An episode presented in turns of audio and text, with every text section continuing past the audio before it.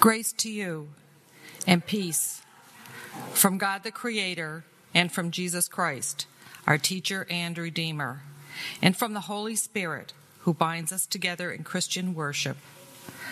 I want to welcome everyone to worship this morning, whether you are here in person or joining us via Zoom. We are so glad that you have chosen to worship with us today. We begin our worship by lighting the Christ candle.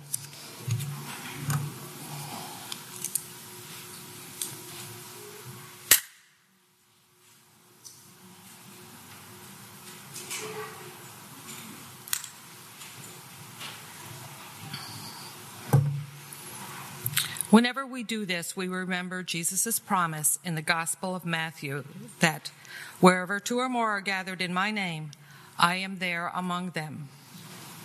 Now, as we prepare our hearts and minds for worship, I would invite you to use the words in the bulletin as a centering prayer to help guide you into this time and space as we listen to the prelude.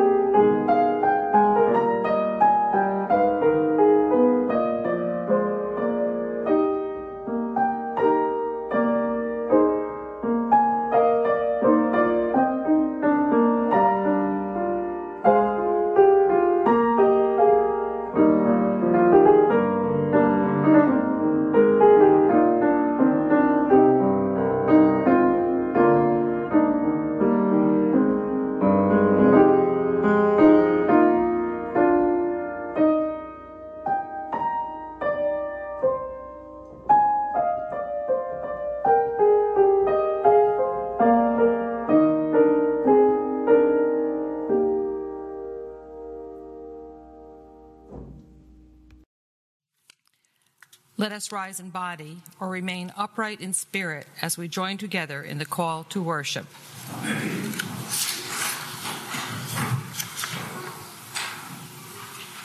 Praise the Lord.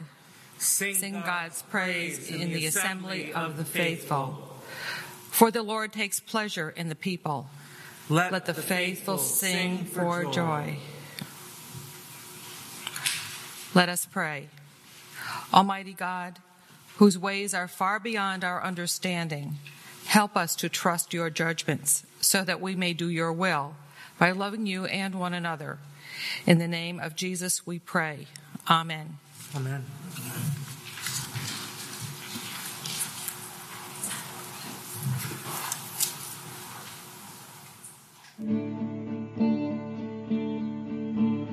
Jesus, Jesus, fill us with your love, show us how to serve the neighbors we have from you. Kneels at the feet of his friends, silently washes their feet. Master who acts as a slave to them. Jesus, Jesus, Fill us with your love, show us how to serve the neighbors we have from you. Neighbors are wealthy and poor, varied in color and race. Neighbors are near us and far away. Jesu, Jesu, fill us with your love. Show us how to serve the neighbors we have from you. These are the ones we should serve. These are the ones we should love. All these are neighbors to us and you. Jesu, Jesu, fill us with your love. Show us how to serve the neighbors we have from you. Loving puts us on our knees, willing to wash others' feet. This is the way we should live like you. Jesu, Jesu, fill us with your love. Show us how to serve the neighbors we have from you. Jesu, Jesu, fill us with your love. Show us how to serve the neighbors we have from you.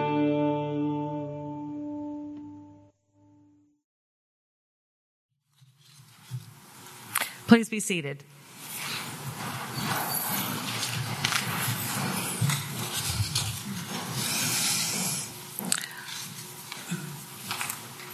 Please listen to the call to confession. Amid the countless things that human beings cannot fully comprehend about God, there stands this: God so loved us as to bathe us with grace and feed us with mercy and forgive us our sins. Confident in the love of God, let us pray together. Join me in the prayer of confession. Life-giving God, you know us better than we know ourselves. While we long to meet the demands of your justice, we often settle for a touch of righteous indignation.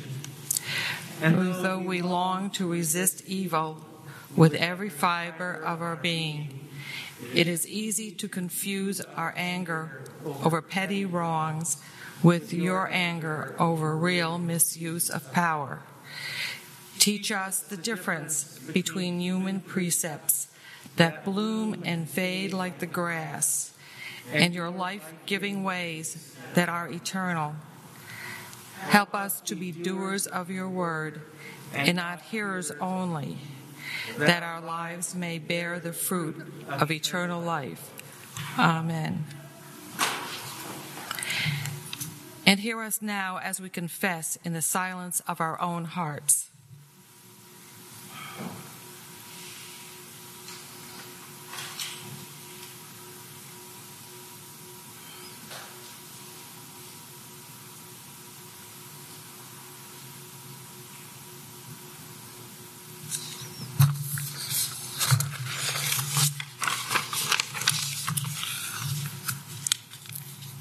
These are the words of assurance. Friends, hear the good news of the gospel. Who is in the position to condemn? Only Christ. And Christ died for us. Christ rose for us. Christ reigns in power for us. Christ prays for us. Friends, believe the good news of the gospel. In Jesus Christ, we are forgiven. Friends, the peace of Christ is sweeter than the oils of gladness. Let us share this peace with one another as we exchange greetings this day. May the peace of Christ be with you, and also, and also with you.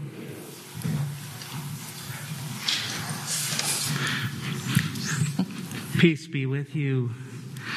And as we are sharing that peace with one another and with those of us who are joining us on Zoom, Uh, I would like to invite the young people in our midst to come forward for the children's sermon.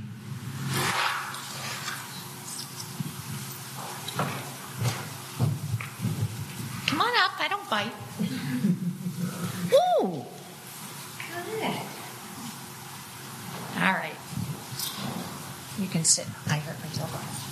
Okay. All right. And hi to the kids on Zoom as well. Hello. Okay. Today is Two Cents a Meal Sunday. And two cents a meal doesn't sound like much, does it? Two cents doesn't sound like much, does it? What is this? What is this little coin here? You can pass it around. What is that? What does that look like? A penny. Okay, so does a penny by itself look like much? Do you think you could get much for a penny? Okay. Back when I was your age, I could get a piece of candy for a penny. That doesn't happen anymore. What, are you surprised that you could get candy for a penny or that I was your age once? Which is it? Both? Okay. What is, okay, let me have the penny back. Thank you. What's this? A coin. Okay. What kind of coin? Do you know? It's okay if you don't. This is how you learn. What kind of coin is it? It's money, okay? It's a dime. And it takes ten pennies. And this is our tiniest coin, okay, that we have. And it takes ten pennies to make this little coin, okay? And here we have another coin. And what's that one?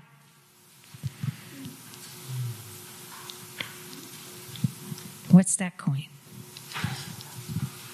What is it? What is that one? No, it's not a quarter. Close. It's a fifth of a quarter. It's a nickel. Oh. And it takes five pennies to make that coin. Okay, so since you called the last coin, we'll have this back. It's going to go in. What's that one? What did you just say it was? A quarter, right. Okay. So pass the quarter around. It takes twenty-five pennies to make a quarter. So do you see how we can put this least coin, and that's what we call it in, in P W, Presbyterian women, the least coin. In the Bible, there was a widow, and they were taking a collection. And that collection, all she had, there were people that were putting gobs of money and things into the offering, and there was a widow. And all the widow had was a penny. It was called a mite. It was the littlest coin that they could have. And she put in all she had. And Jesus said she gave more than everybody else who was well healed and gave all kinds of money because she gave from her heart. And that's what we do with two cents a meal. We give of our money, but we give from our heart to provide people with food who don't have food, who can't find it difficult to go to a grocery and get food or to a farmer's market and get food. So that's what we do. And there's a lot of hurricanes coming ashore now. People are not going to be having food. And the money that we collect today is going to be going to help Presbyterian Disaster Hunger Fund, okay, and to be helping people here in Gilderland who don't have enough money to get food. So how many of you feel like taking a basket and helping me collect some money? Okay, come on. Let's get some. Okay. And I'm going to drop these coins right in there. Okay, Atticus, let me give you a basket that's your size. And Emily, I'll give you one that's your size. And here you go, Layla. Yay, I know. Okay. So go ahead and just socially distance yourselves, though. Okay, don't hit each other. This is not this is not armed combat. Okay, go. If you want to go up this side, Layla, if you want to go down the other side, and Atticus, if you want to go down to the middle, and just hold the basket out. People will put money in. Do you want me to walk with you, Layla? You want to go to this? I mean, you want to go to this side? Here we go, baby. Okay, all right. There we go. There we go.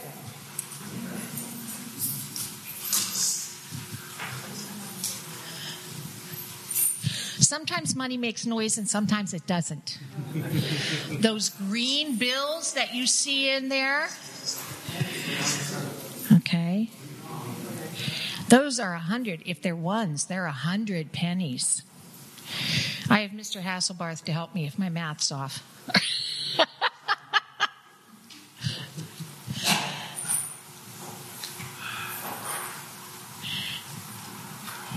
All right. And some people have been sending in their two cents a meal through our um, donation page, and I thank you for that. Um, every every little bit counts. Now you have to give it to me.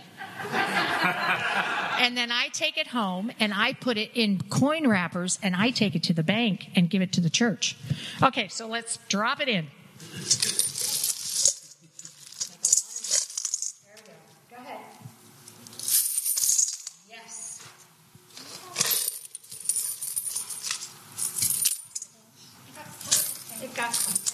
There we go. We've got everyone. Okay. Not quite? Oh, good. Okay, now we have everyone. Okay. Hang on to your baskets a minute while we pray. Okay. Dear Heavenly Father, we thank you for everything that you have given us, from the smallest of the small to the largest of the large, to the little things, the surprises, this beautiful, cool morning. And we thank you for these pennies and coins and bills that have been given, and we ask that you will bless our efforts and bless this money to put food on people's tables. In Jesus' name we pray. Amen. Amen. Okay, let's put our baskets away.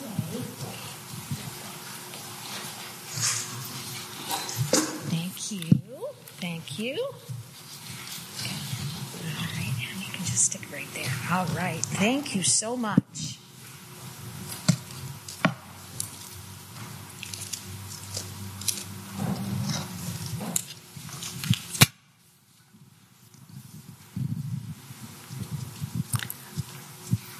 Listen to the prayer for illumination. Let us pray.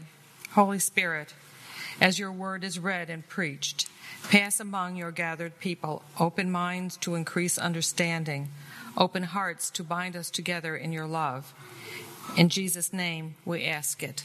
Amen.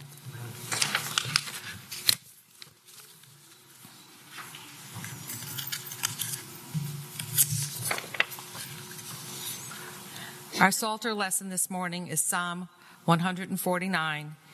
It is about praise for God's goodness to Israel. Praise the Lord. Sing to the Lord a new song, his praise in the assembly of the faithful. Let us, let Israel be glad in its maker. Let the children of Zion rejo- rejoice in their king. Let them praise his name with dancing, making melody to him with tambourine and lyre. For the Lord takes pleasure in his people. He adorns the humble with victory. Let the faithful exalt in glory. Let them sing for joy on their couches. Let the high praises of God be in their throats, and two-edged swords in their hands, to execute vengeance on the nations and punishment on the peoples, to bind their king with fetters, and their nobles with chains of iron, to execute on them the judgment decreed. This is glory for all his faithful ones. Praise the Lord.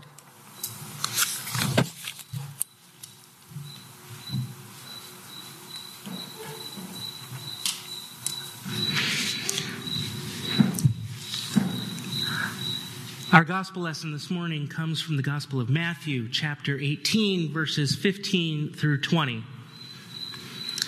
If another member of the church sins against you, go and point out the fault when the two of you are alone.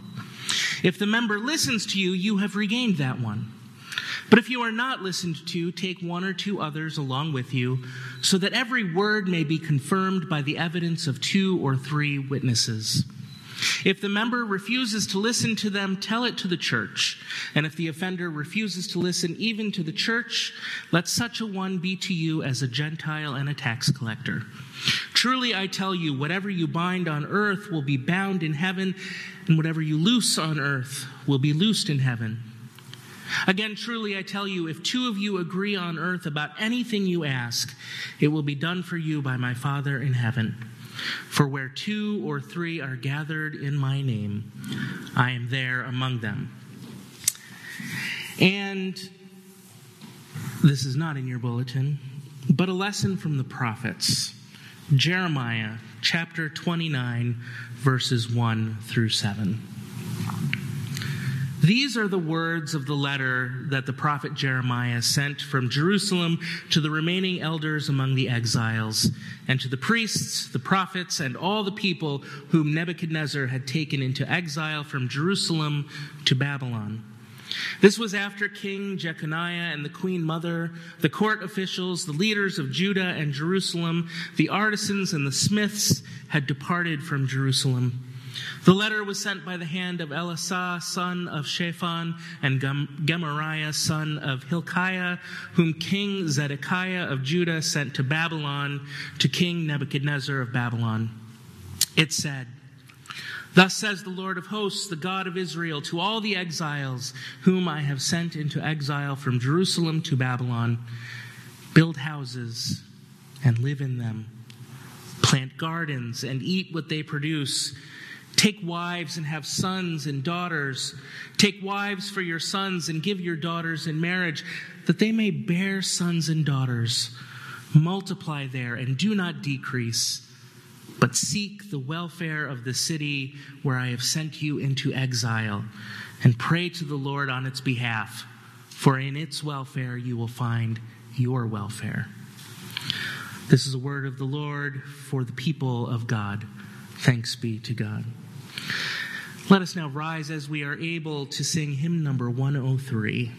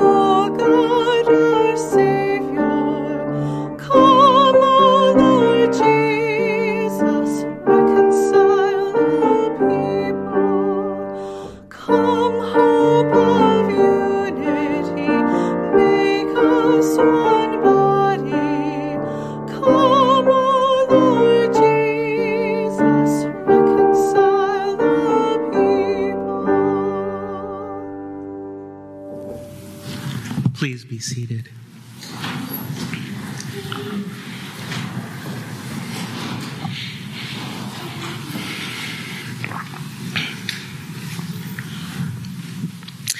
Since the end of May, we have been in Matthew, and we've been walking with Matthew through Matthew as we focus on Matthew twenty-five and the larger denominational uh, effort towards becoming a Matthew twenty-five church. But this morning, I'm going to take half a step back from Matthew. Not a full step, mind you, just half a step, so that we can hear from the prophet Jeremiah, who at this point is writing to the remaining elders among the exiles of Jerusalem. Jeremiah is still in the holy city, but he will soon be forcibly removed. His time is limited. He knows it. And there is a palpable urgency in his words. Now, the Babylonian exile was ferocious. It was brutal. Nebuchadnezzar, with his powerful and brutal Babylonian army at his command, forced the Israelites from their homeland, dispersing them at random throughout the Babylonian Empire and the known world. Many were murdered, and many more were exiled from their homeland, taken against their will to a foreign land to be resettled among a foreign and enemy people. The purpose of such a dispersion was, in part, to destroy their culture. Nebuchadnezzar knew that given enough time, the displaced Israelites would eventually intermarry in their new land. That they were far enough away from their beloved Jerusalem that perhaps given enough time, they would simply dissolve into history, maybe be even be forgotten completely. So Jeremiah writes to the few surviving elders. Not many were left. Most have been killed or died from illness or simple old age by this time. And these words that Jeremiah writes might have sounded to them like a shocking betrayal at worst, or at the least like a distressing surrender.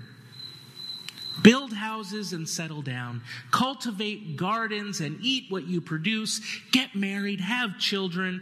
Then help your sons find wives and your daughters husbands in order that they too might have children. Boy, it really sounds like Jeremiah is telling us that this is it. Pack it in, boys. Boss says we're done. Time to assimilate and forget. Just forge ahead as best we can till to dust we return. And if he didn't continue on in his letter, that might very well be what he was saying. But he does continue on with a slight glimmer of hope. Increase in number there so that you don't dwindle away. Okay, so try to persevere. But how can that possibly happen in an enemy nation?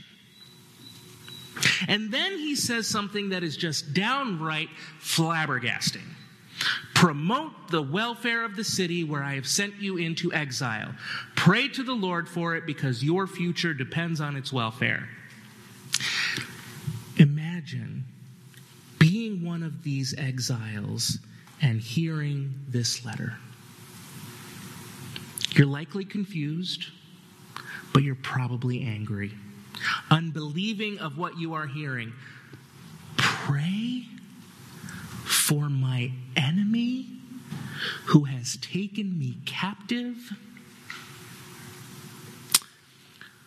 What Jeremiah is exhorting his people to do is, in essence, hunker down and get ready for the long haul. This isn't going to be a short stay in Babylon, he seems to say. God will return us home someday. But you're here now and you're here for a while. So get comfortable. In fact, after this selected passage in verse ten, Jeremiah points out to the exiles that this exile is going to last as long as seventy years, a couple of generations at least. It can be hard to find a message of hope in this letter.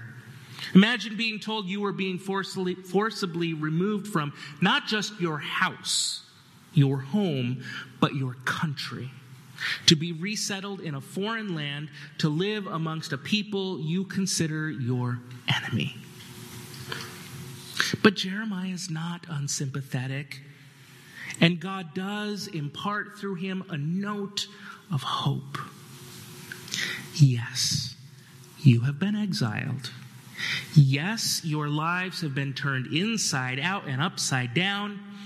Yes, it feels as if you have been completely abandoned by the God who has claimed to love you and your people. But you haven't. God has not given up on you. God hasn't abandoned you. Yes, God has allowed this exile to take place, but God still desires that you do the things that make for a good life. Build houses. Plant gardens. Get married. Have kids. Have grandkids. God desires you to live good, whole, fulfilled lives, whatever that looks like to you. And I will be with you. This is where Jeremiah's message is most unexpected and radical. Because he did not expect a restoration to their homeland to occur soon, he attempted to dispel the illusion of an immediate return. Up until this point, the Israelites and Judeans were a pretty insular nation, not really marrying outside of their culture and tradition. But this profound message presupposed faith in God's universal rule and accessibility. And it challenged the nationalism of zealous Judeans, as well as their regard for the Jerusalem temple as the exclusive place of approach to God. Jeremiah is liberating people's idea of where God can be found. Before, God was, in a sense, limited to the temple. Only in the temple could we call upon Yahweh and know that Yahweh would answer. So this isn't a call to give up their faith. Quite the opposite. They are being called to hold closer to their traditions than ever before, preserving them through the extension of family lines, creating a counterculture within the empire they find themselves in. And here I want to take that half step back forward toward Matthew, because this is a point that a few centuries later, Jesus will himself make when he tells us that wherever two or more are gathered, I am there. The presence of God cannot be limited to any physical place. For Jeremiah, faith in God becomes faith in the universality of God. When Jeremiah says, pray to Yahweh, he is affirming the fact that Yahweh can be found in this distant and foreign and enemy land. You can call on Yahweh even without temple and sacrifice, and Yahweh will answer. For God is present everywhere, even at the margins, among the broken, the dejected, and the subjugated. This viewpoint is revolutionary, for Jeremiah shows that their religion does not depend on access to power, to the existence of the temple, or the offering of sacrifices. As prophets usually do, Jeremiah here gives the people a different word than they were expecting and hoping for. Where the people yearn for revenge and spilled blood of their enemies, Jeremiah tells them to pray for their captors. Seek the good of the land to which God has banished you. Seek the well-being of the land of your enemies. Would you be able to do that? I confess that I'm not sure I could.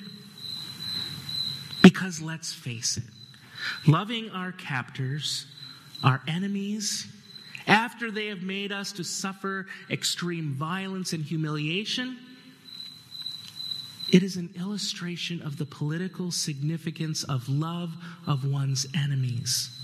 It applies not only to private enemies, but also to collective national enemies.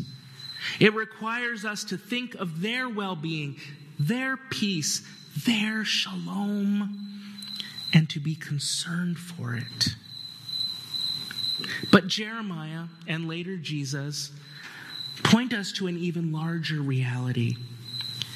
Even though you are exiles, you cannot live apart and separate from the place in which you now reside, or from the people who are now your neighbors, even if it is against your will. Your futures are now very much tangled up together. You must now accept where you are. If this foreign city does well, you will do well. And if it doesn't, you won't. And vice versa. Think about this. If all the members of a family unit are healthy and happy, the family unit is most likely happy and healthy. The same is true of larger and larger groups of people, churches, communities, cities, states, nations, the world. But when a family member becomes ill or diagnosed with a life-threatening disease, the stress on the family as a whole increases, and the health and happiness of the family begins to lose its balance. And the same is true for those larger and larger groups. We cannot stay confined to our own groups and cultures or even our own communities and expect to thrive. We cannot limit ourselves to our own echo chambers and expect to grow. If we stay behind closed doors and borders, literal and figurative, we will fail to flourish, and so will our communities, both local and global. We cannot build walls, literal or metaphoric, and be living into God's desires for us.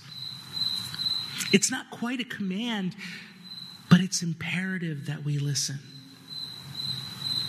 See, the people of ancient Israel were led into exile by their own failures to follow Yahweh.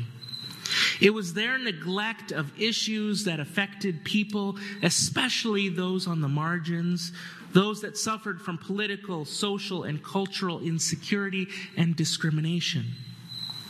It was the policies and legislations and cultural traditions that benefited the very few that were contrary to God's will and desire for their lives that led the people to be overtaken by Babylon. And the same is true of us today. We have to actively resist those structures, corporations, and people who wield power over the many and would use fear to push people to do their will rather than God's. This morning, there may not be an invading empire threatening to force us from our home. We do not face the threat of exile to a foreign land. Yet we are still called to live as exiles.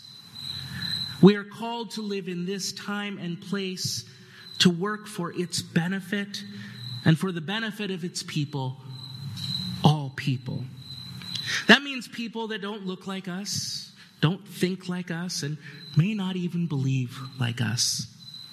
Because when they thrive, we thrive. And that is more than anything God's desire. And God's Spirit moves through us. Amen.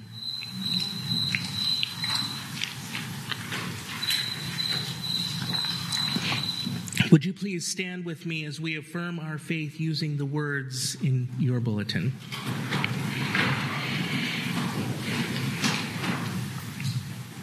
We trust in Jesus Christ, fully human, fully God.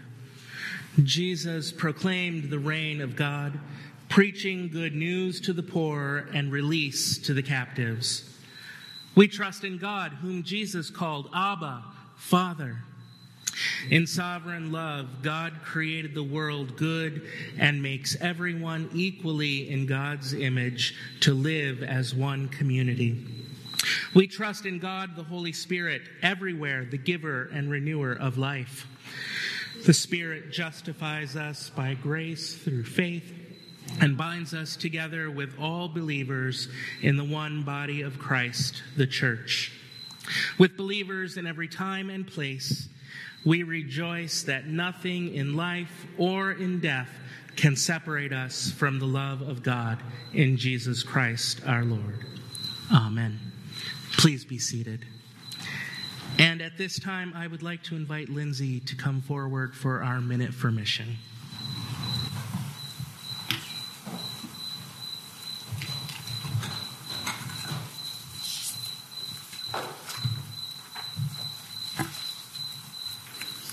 Good morning. Can you hear me over the cricket? Okay. It's loud back there in the corner. I'm going to make today's Minute for Mission quick because it's the fifth Sunday of this month, and I think we covered our topic of schools and food insecurity pretty well. So I wanted to review just a couple of the items that I had mentioned, and we'll leave it at that. First, I spoke about some of the programs our local schools have organized to address hunger in our area. We learned that some schools have received grants to help reach more kids and families experiencing food insecurity. We learned about some of the fun activities schools are organizing, like the cereal box domino game that Layla and Audrey played at their school. Schools are finding ways to get their students involved in relevant events. And Megan, she spoke to us on the third week of this month and shared a little bit about what her school has been doing, the farm that they've been building, and the backpack program in which they participate. Getting kids involved in activities addressing hunger is important in many ways, but here are the ones that I think are key. It provides an opportunity for our kids to learn about food insecurity, to better understand what causes it and what we can do to help those experiencing it. And two, for those kids who worry about when they'll get their next meal and what will be in it, they can see that they're not alone in their situation and that they're surrounded by a supportive community that truly cares. I also spoke about some of the programs our schools participate in that provide breakfast, lunch, after-school snacks, milk, and summer meals to kids. Many of these options have been available in different ways to kids across the country for decades, but since COVID hit, free breakfast and lunch has been made available to all kids, and the U S D A extended the reimbursement program through this next school year. One of the many benefits of this extension is that it allows schools to cut through some of the red tape they previously dealt with. They don't have to worry about checking students' income eligibility, completing application process, or endless paperwork. Now they can simply focus on feeding hungry kids. Last week, I went a bit off topic. I spoke briefly about the devastation in Haiti and Afghanistan and how hard it is to watch or read the news of what's been going on in those countries. I read to you something I had seen earlier in the week about feeling helpless and how it's actually a good thing because we're not supposed to know what's best for the people of Haiti or Afghanistan. We need to center their pain, not ours. And I think the same can be applied to families experiencing hunger. It's not our place to surmise what led to a parent's unemployment, what they should do to get back up on their feet. We simply need to recognize that they are suffering and do what we can to help without judgment. I'm going to finish with a couple action items. When you see an opportunity to contribute to a school-sponsored event, please do it. That can be in person or by providing your child, grandchild, or your neighbor's kids with an extra item to donate at school. Because it's not about just that can of soup or the box of cereal you donate. It's about empowering our kids to address an issue that affects so many, while at the same time teaching them about compassion. And don't forget about the Presbyterian Disaster Assistance. We know that they're on the ground in Haiti right now working with local partners to get food and other resources to people in need, and they'll remain active there throughout the entire recovery process so they can support rebuilding and resilience. Thank you.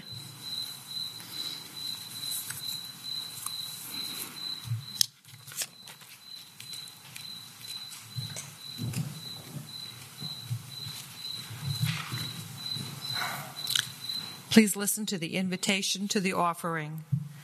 God calls our spirits to come away and take flight. In this season of love and light, let us be generous givers, that we may be known as children of our bountiful God.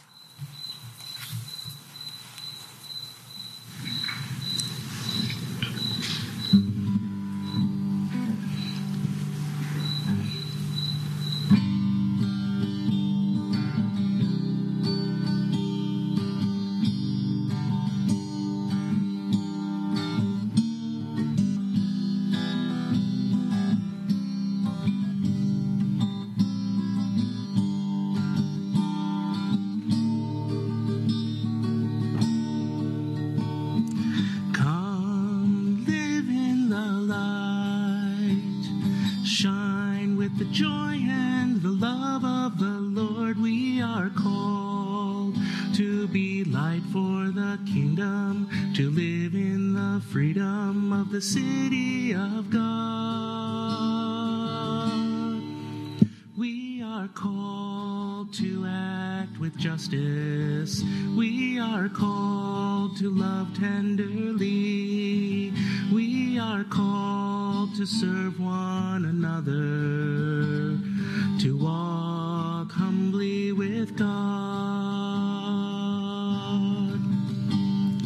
Come, open your heart, show your mercy to all those in fear. We are called to be hope for the hopeless, so hatred and violence will be no more.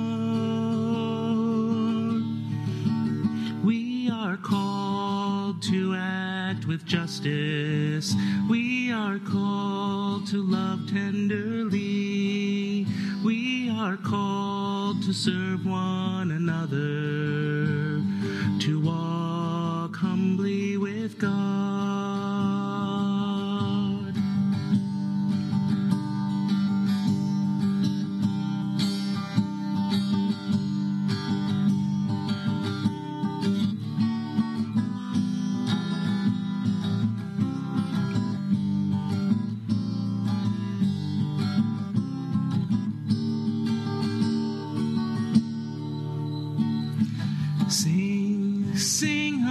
Song, sing of that great day when all will be one. God will reign, and we'll walk with each other as sisters and brothers, united in love. We are called to act with justice. We are called to love tenderly. We are called to serve one another, to walk humbly with God. We are called to act with justice. We are called to love tenderly. We are called to serve one another, to walk humbly with God.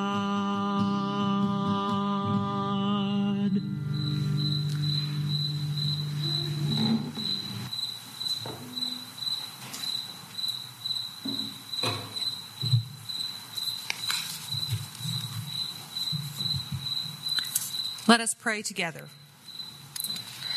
God of light, every generous act of giving and every perfect gift comes from you. May the offering we bring before you this day testify to who we are and whose we are. And may the gifts of your hands reflect the bounty of your harvest in our lives. Amen.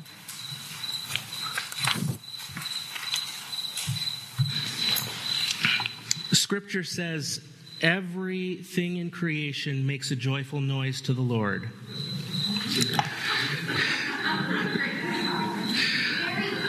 I have never had to compete with a cricket before, but I'm wondering if perhaps this little guy has a more important word to say to us this morning. Um, this morning, uh, we do keep in prayer um, the people of Afghanistan who continue to be plagued by escalating violence. And we pray especially for the families of the, our thirteen service members who died in that awful attack this week.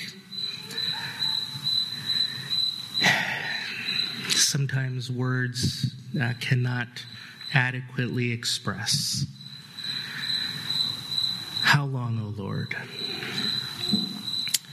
But also for the scores of Afghan people who were killed and wounded, we pray for God's intervention in that painful area of the world.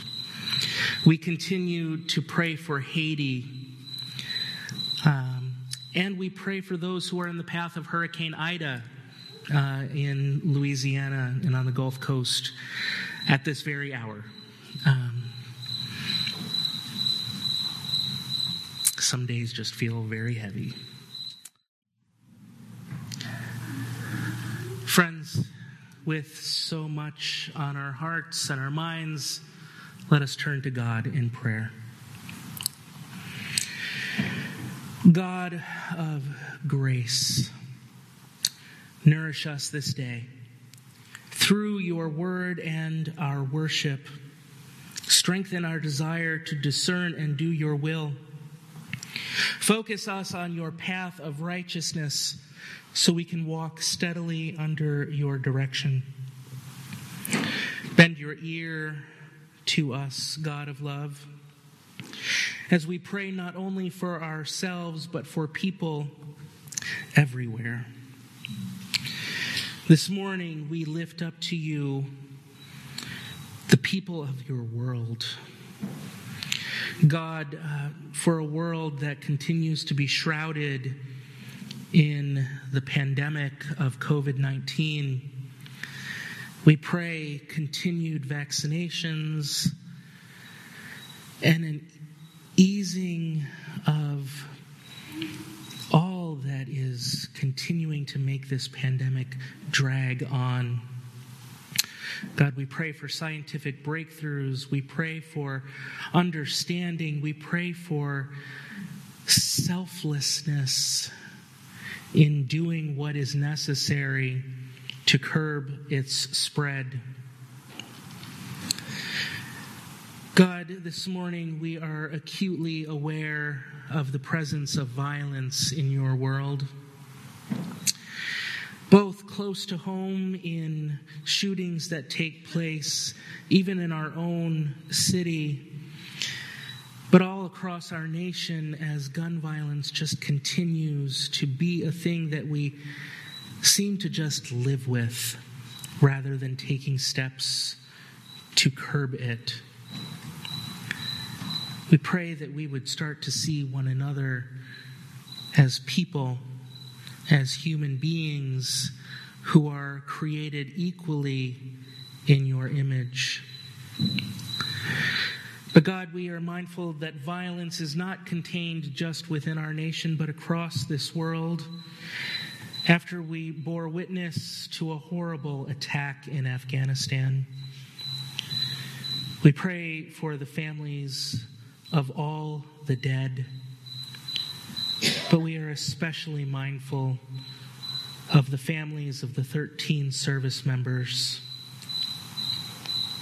who were so close to being home. God, we pray that you would surround all of them with your arms of comfort. God, we pray for the people of Haiti as they continue to struggle from the pandemic, from an earthquake, from tropical storms and mudslides. God, the people of Haiti cry out to you, and we cry with them, how long, O Lord? We pray for the people who are in the paths of natural disasters. We are particularly mindful at this hour of those in the path of Hurricane Ida. We pray that this storm would weaken and that the rains and flood waters would subside quickly, that those in its path would be safe and find shelter. God, you place on us as a people of faith an incredible responsibility to care for all people. And we pray that you would help us to see ways that we can support those who will be displaced by this and all disasters, that we would be agents of hope, of change, your hands and feet in our world. God of mercy, hear our prayers. We pray for those whose work leaves them exhausted and dissatisfied. for those struggling to pay bills and to put food on the table, for those consumed by endless tasks and daily chores, for those in need of a lighter load. God of mercy, hear our prayers. We pray for leaders, administrators, and decision makers who carry a heavy mantle and who cannot please everyone, yet who still strive to do what is good and right. We pray for our nation's leaders, that they would uphold those in need, defend the oppressed, and do not succumb to the idols of money and power. We pray for disputes to end, for people to work together, for our nation and our world to know peace. God of mercy, hear our prayers. And as we think about students, God, we pray for all students and teachers and aides and cafeteria workers who are returning to school. God, in the excitement to return, there is energy, there is hope. And while this school year will look very different than years past, we know that students and teachers are excited to just be together again. We pray for parents who are seeing children off on the bus for the twelfth year in a row or for the very first time. We pray that this year would be a year of learning, of exploration, of growth, that you would be in it. God of mercy, hear our prayers. Bless our doctors, our nurses, and our medical staff with reserves of strength and endurance. Bless the patients filling our hospitals with healing and hope. Bless those working on our behalf to curb this pandemic. Build among us, holy God, a sense of mutual responsibility for the health and safety of our communities, of our nation, and our world. Oh God, this morning we are mindful that all of creation sings your praise.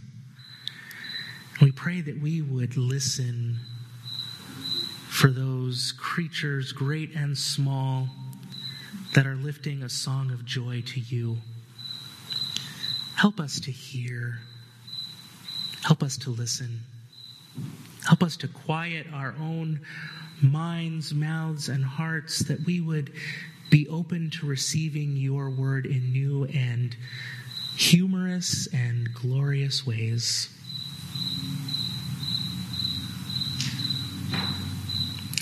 Oh God, in your loving purpose, give us the will to be the answer to the prayers we pray, for the sake of the one who saves, Jesus Christ our Lord. United as a family of faith and as the body of Christ, we lift these prayers to you, God, our Creator, Redeemer, and Sustainer.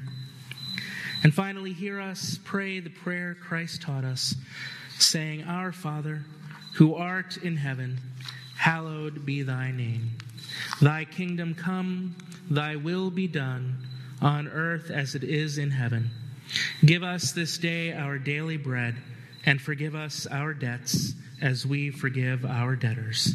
And lead us not into temptation, but deliver us from evil. For thine is the kingdom, and the power, and the glory forever. Amen. Let us now rise as we are able to sing our final hymn.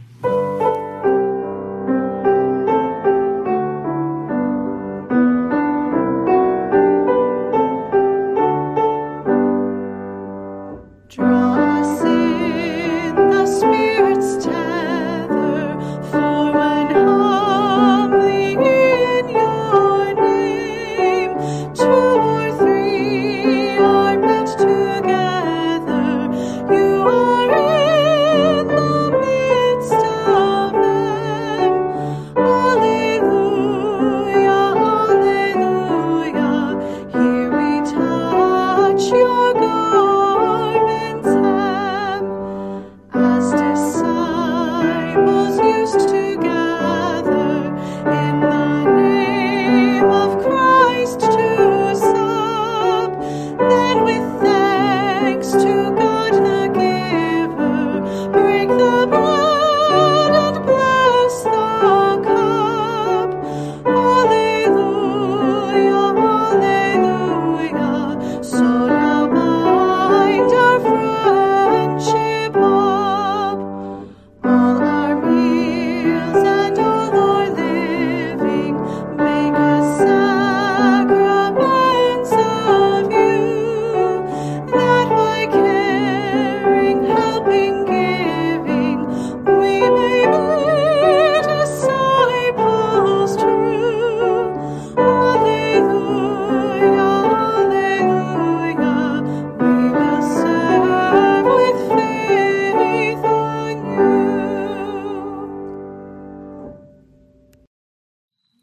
Friends, go now as God's anointed to sing songs of mirth. Go now as Christ's beloved, as the family of God. Go now as gifts of the Spirit, in spirit and in truth.